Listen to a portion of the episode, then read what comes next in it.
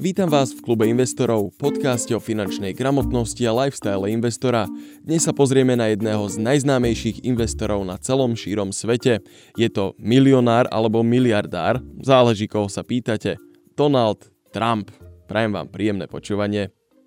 Na to, aby sme pochopili, kto je štyridsiaty piaty prezident Spojených štátov Donald Trump, tak si musíme povedať niečo o jeho minulosti a o prostredí, z ktorého vlastne pochádza.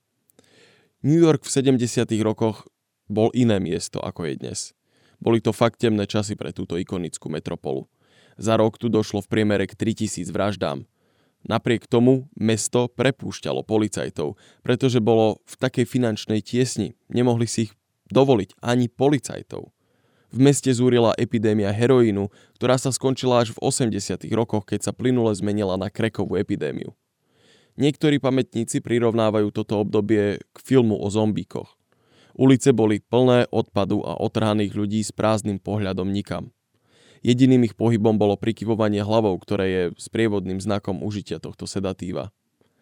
Sovietsky zväz by ani vlastne nemusel vymýšľať nejakú propagandu o prehnitosti západu. Stačilo by poslať fotografov do Brooklynu a vydať fotografie v domácej dennej tlači. Vyzývam vás, naozaj, pozrite si zábery New Yorku zo sedemdesiatych rokov.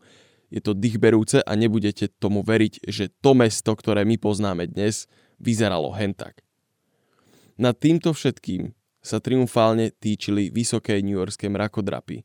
Tie ako stĺpčeky v grafe ilustrovali priepastný rozdiel v prosperite niekoľkých jednotlivcov a medzi všetkými ostatnými. Niekde tam v tých výškach sa pohyboval aj mladý Donald Trump. Donald Trump je syn realitného magnáta Freda Trumpa. A aby sme pochopili, kto je Donald, musíme pochopiť, kto bol Fred. Fred Trump bol pracant. Už ako tínedžer pracoval v stavebnom priemysle. Zbohatol na vládnych projektoch po druhej svetovej vojne. Vláda totiž platila stavebníkom za to, aby stavali domy pre vojakov, ktorí sa vracali zo zámoria. Fred staval obyčajné byty pre obyčajných ľudí a bol v tom veľmi dobrý. Zástupcovia mesta a ľudia z biznisu ho poznali a uznávali ho. Nebol však akože žiadnou celonárodnou miliardárskou celebritou, akou sa stal potom neskôr jeho syn. Ak ste v New Yorku chceli urobiť nejaký projekt, tak ste si to mohli vyskúšať v Brooklyne. To bola akože taká menšia scéna. Ak ste chceli urobiť niečo veľké, tak ste to spravili na Manhattane. Fred pôsobil najmä v tých chudobnejších častiach Veľkého jablka, ako je Brooklyn alebo Queens. S obľubou tvrdieval, že prečo by mal platiť tisíc dolárov za štvorcový meter, alebo teda štvorcovú stopu na Manhattane, keď v Brooklyne to má za dolár. Mladý Donald bol už vtedy veľmi ambiciózny človek a ako syn úspešného človeka chcel určite dokázať, že vie byť rovnako dobrý a možno dokonca lepší ako je jeho otec. Jeho zrak sa práve preto upieral na mrakodrapmi posiatý Manhattanský ostrov. Prvým projektom Donalda Trumpa bola prestavba chátrajúceho hotela Commodore. Vďaka dobrým stykom jeho otca s mestom sa mu na tento projekt podarilo zaistiť štyridsaťročné daňové prázdniny, daňová úľava. Nemusel štyridsať rokov platiť dane z tohto hotela. Bankári boli preto viac ako ochotní mu chýbajúcu hotovosť na projekt požičať. Niektorí ľudia ho za to zatracovali. Prečo by mal tento milionársky syn dostať výnimku z platenia daní? Iní sa však radovali, pretože ho videli ako záchrancu mesta, ktoré vtedy zažívalo veľmi ťažké časy. V New Yorku sa takmer nič nové nestávalo a Grand Hyatt, ako sa hotel po prestavbe volal, bol pre mnohých iskričkou nádeje na lepšie časy. Ďalším jeho projektom bol tzv. Tiffany Corner, známy podľa luxusného klenotníctva, ktoré v ňom sídlilo. Trumpovi sa však nepáčila historická budova, ktorá na tomto rohu stála. Jemu sa páčila hlavne adresa, na ktorej stála. Dlho po tom mieste túžil a vraj viackrát sám to aj hovoril pred majiteľmi tej budovy. Ponúkal im, že tú budovu kúpi, alebo teda ten pozemok kúpi. Ale tí ho niekoľkokrát odmietli. Až sa nakoniec sami dostali do finančných ťažkostí a zavolali mu. Novinkou bolo, že okrem samotného placu si kúpil aj tzv. Air rights, teda majetkové právo na priestor, ktorý sa nachádza nad týmto pozemkom. V podstate si kúpil vzduch nad svojim pozemkom. Plán bol jasný, ísť hore. Strhol slávnu budovu a na jej mieste vyrástla Trump Tower. Mala to byť tá najlepšia, najskvelejšia, najúžasnejšia budova a z časti aj bola, najmä z tej časti, v ktorej býval Donald Trump. v tých obyčajnejších bytoch, a hovorím s veľkými úvodzovkami obyčajnejších, pretože stále to boli v podstate luxusné byty v, v centre mesta, ale bolo to predsa o trošičku iný príbeh. Hej. Boli tam použité lacné podlahy, bola tam lacná elektrikárska práca, absolútne sa tam šetrilo na úkor zákazníka. Primárnym materiálom na stavbu celej tejto Trump Tower bol betón a nie železobetón, ako bolo pri podobných stavbách zvykom. Objavili sa špekulácie, že by to mohlo byť kvôli stykom s mafiou. Tá mala v tom čase pod kontrolou celý betónový biznis. Kto mal mafiu na svojej strane, ten predával. New York bol vtedy ozaj otrasné mesto.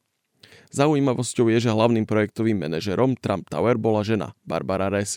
Trump si ju vtedy veľmi vážil a vraj hovoril, že ona je killer, že ona je riadny zabijak. Aj na túto budovu si vyžiadal daňové prázdniny. Nový starosta, Ed Koch, mu však nevyhovel. Trumpa vraj neznášal, ale že so spaľujúcou vášňou. Jeho právnik a útočný pes Roy Cohn dostal inštrukcie zažalovať mesto. Trump si vraj myslel, že má absolútne právo dostať tento benefit. Najvyšší súd mu nakoniec priznal sedemdesiatštyri miliónové úľavy. Mesto spor prehralo. Bolo to pre neho obrovské víťazstvo a samozrejme aj obrovská publicita. Z Trumpa sa stáva slávna osobnosť. Tu sa ešte na sekundu zastavíme, pretože Trumpov advokát Roy Cohn zohral v jeho živote mimoriadne dôležitú úlohu. Sám o ňom hovorieval ako o svojom mentorovi alebo o druhom otcovi. Neskôr to zmenil na to, že bol vlastne iba jeho právnikom, advokátom jed... a on bol jed... jeden z jeho mnohých, mnohých klientov. Niektorí iní ľudia opisujú Roya Cohna ako toho najodpudivejšieho človeka na svete. Okrem Donalda zastupoval aj piatich bosov newyorských mafiánskych rodín. Podľa všetkého to bol sadistický sociopat, perfektný karierista. Vyžíval sa v ničení ľudí, v ničení svojich oponentov a bol v tom veľmi, veľmi efektívny.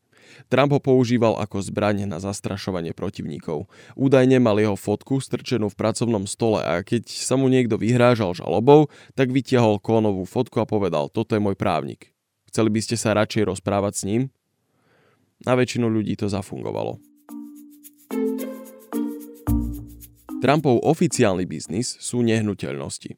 No ľudia, čo ho poznajú, tvrdia, že to nie je expertíza v stavebníctve, čo mu prinieslo jeho obrovský úspech. Bolo to pé er. Trump je dodnes jedným z najlepších pé eristov na celom svete. Jeho schopnosť predať, najmä teda samého seba a svoje nápady, bola a ešte stále je fakt svetová. Jeho výrečnosť a predajnosť ho dokonca zachránila pred absolútnym bankrotom v deväťdesiatych rokoch. Jeho ďalším známym projektom bol tzv. Wollman Skating Rink, verejné klzisko, ktoré roky chátralo a mesto ho nedokázalo opraviť. Nachádzalo sa v Central Parku. Trump donútil starostu, aby mu dal túto zákazku. Presvedčil na to aj stavebnú firmu há er há, ktorá mala stavebné práce vykonať. Dokázali to za štyri mesiace a dokonca podliezli aj predpokladané náklady. Pôvodný plán bol, že to spravia za šesť mesiacov, čiže dva mesiace ušetrili. Trump im ale nezaplatil. Slúbil im obrovskú publicitu. No, nedostali ani tu. Na titulkách časopisov, ktorým poskytol rozhovory, sa objavilo: Wollman Ring vám prináša Donald Trump a bodka. Nikto iný. Iba Donald Trump. O slávu a obdiv sa nemienil s nikým deliť. V osemdesiatych rokoch sa vraj v podstate z nenazdajky rozhodol, že sa presunie do biznisu s kasínami. Neďaleko New Yorku je Atlantic City, hlavné mesto gamblerstva na východnom pobreží. Podľa zdrojov z jeho okolia Donald pred vstupom do tejto sféry nevedel o kasinách vôbec nič, teda okrem toho, že chce byť veľkým hráčom. Napriek tomu hneď prvý mesiac po otvorení prelomili rekord v profite pre kasino v Atlantic City – dvadsaťjeden miliónov dolárov. Druhé kasino otvoril ani nie rok po tom prvom. Kasína začali súperiť nielen s početnou konkurenciou v Atlantic City, no zároveň aj medzi sebou. Jeho prvá žena, česká modelka Ivana Trumpová, viedla Trump Plaza Casino. Podarilo sa im dokonca pretiahnuť elitné boxerské zápasy z Las Vegas, čo bola predtým absolútna konštanta. Veľký box rovná sa Las Vegas. Nikoho ani len nenapadlo, že by to mohlo byť aj inak. Teraz to možno neznie tak žiarivo, no boli osemdesiate roky a box sa tešil fakt, že obrovskej sláve. Na vrchole kariéry bol práve jeden talentovaný mladík, možno ste o ňom počuli, volá sa Mike Tyson. Absolútny fenomén, stroj na knockouty. Pár rokov sa Trumpovi veľmi dobre darilo. No potom sa rozhodol urobiť zo pár menších akvizícií. Medzi osemdesiattri a osemdesiatsedem si kúpil leteckú spoločnosť, jachtu, futbalový tím, osobný triskáč, obrovskú vilu na Floride a ešte kadečo iné. Ani jeho kasína nedokázali pracovať dostatočne rýchlo na to, aby ukojili Donaldov hlad. V roku devätnásťstoosemdesiatosem kúpil Plaza Hotel v New Yorku. Na jeho čelo postavil svoju ženu Ivanu. Špekuluje sa, že to robil preto, aby udržal svoje milenky a svoje manželstvo na rôznych separátnych adresách. On tvrdí, že hotel Plaza kúpil preto, lebo sa mu páčil a považoval ho za svoju trofej. Každopádne jeho manželstvo sa postupne začalo rozpadávať. V roku devätnásťstoosemdesiatosem kúpil svoje tretie kasíno, The Taj Mahal. Bolo obrovské a možno práve preto ho tak oslovilo. Trump má veľmi rád slovíčka, ktoré sa začínajú na naj a Taj Mahal, aj keď nedokončený, bol obrovský. Najväčšie kasíno v Atlantic City a teda aj na celom východnom pobreží. Na jeho dokončenie si samozrejme musel požičať. Sám o sebe vyhlasoval, že bankári stoja v rade na to, aby mu požičali, no nedokázal si zaistiť úver z banky. Dodnes mu žiadna americká banka nedá do rúk ich peniaze a preto ak Donald niečo potrebuje, tak väčšinou robí biznis cez Deutsche Bank. Peniaze si nakoniec požičal prostredníctvom dlhopisov. Zaistil si šesťsto miliónov dolárov so štrnásťpercentným úrokom. Na to, aby sa dostal do zelených čísel, by musel Taj Mahal zarábať jeden milión dolárov denne. Žiadne kasíno na svete sa k tomuto číslu ani len nepribližovalo. Okrem pravdepodobne zlých výpočtov ho postihlo aj nešťastie, keď traja jeho top manažeri kasín zahynuli pri páde helikoptéry. Tri dni potom akciové trhy zažili obrovský prepad. Ten nesúvisel s Trumpom, ale každopádne ho ovplyvnil. Taj Mahal to jednoducho nemohol zvládnuť. Trump prestal platiť dodávateľom, a to aj napriek tomu, že o sebe tvrdil, že má hodnotu tri miliardy dolárov. Občas povedal štyri, že nikto v skutočnosti nevie. V jednom interviu raz dokonca povedal, že svoje bohatstvo určuje podľa toho, ako sa v ten deň cíti. Na prelome osemdesiatych a deväťdesiatych rokov prichádza rozvod s Ivanou. Zaujímavosťou je, že už v tom čase prichádza občan menom Mike Dunbar s nápadom, že presvedčí Donalda Trumpa, aby kandidoval za prezidenta. Vtedy sa mu to ešte nepodarilo, ale nápad už bol na svete. Neskôr o tom dokonca vtipkovali aj Simpsonovci. deväťdesiate roky boli pre Donalda naozaj krízové. Jeho kasínový biznis krachoval, jeho aerolinky tiež. Prišiel aj o slávny hotel Plaza, ktorý predal s obrovskou stratou. Podľa novín Philadelphia Inquirer vlastnil v tom čase dvestodesať miliónov dolárov v akciách. No na to, aby ich nakúpil, si musel požičať stodeväťdesiat miliónov dolárov, čiže jeho vlastný majetok mohol dosahovať zhruba dvadsať miliónov dolárov. Tieto peniaze však rozhodne nestačili pokrývať to, čo dlžal svojim dodávateľom za skrachované kasíno. Bol v hlbokom, hlbokom mínuse. Na toto obdobie spomína v jednom rozhovore aj jeho dcéra Ivanka.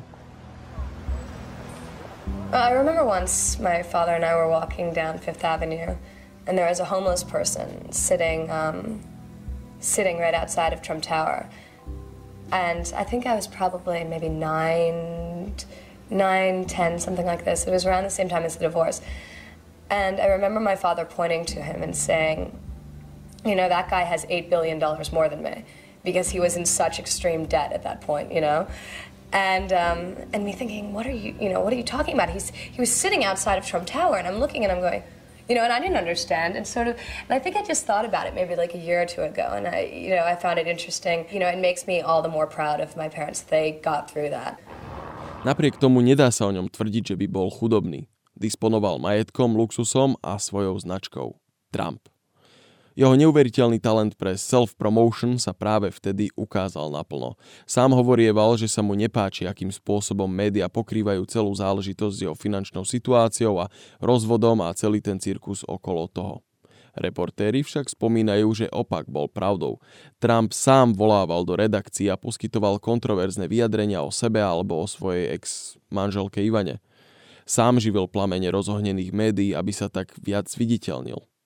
Donaldov dlh bol natoľko zlý, že mu trvalo roky, kým zaplatil za svoju druhú svadbu s druhou manželkou Marlou.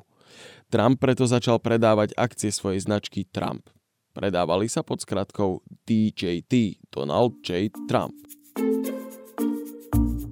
Akcie sa naozaj začali predávať a on začal opäť bohatnúť. Svoje finančné ozdravovanie majstrovsky predal a každý zarobený dolár vyzeral oveľa lepšie v kontraste s predchádzajúcimi stratami, ako by vyzeral bez nich. Snažil sa zacementovať svoj imidž biznismena, ktorý zvládne všetko.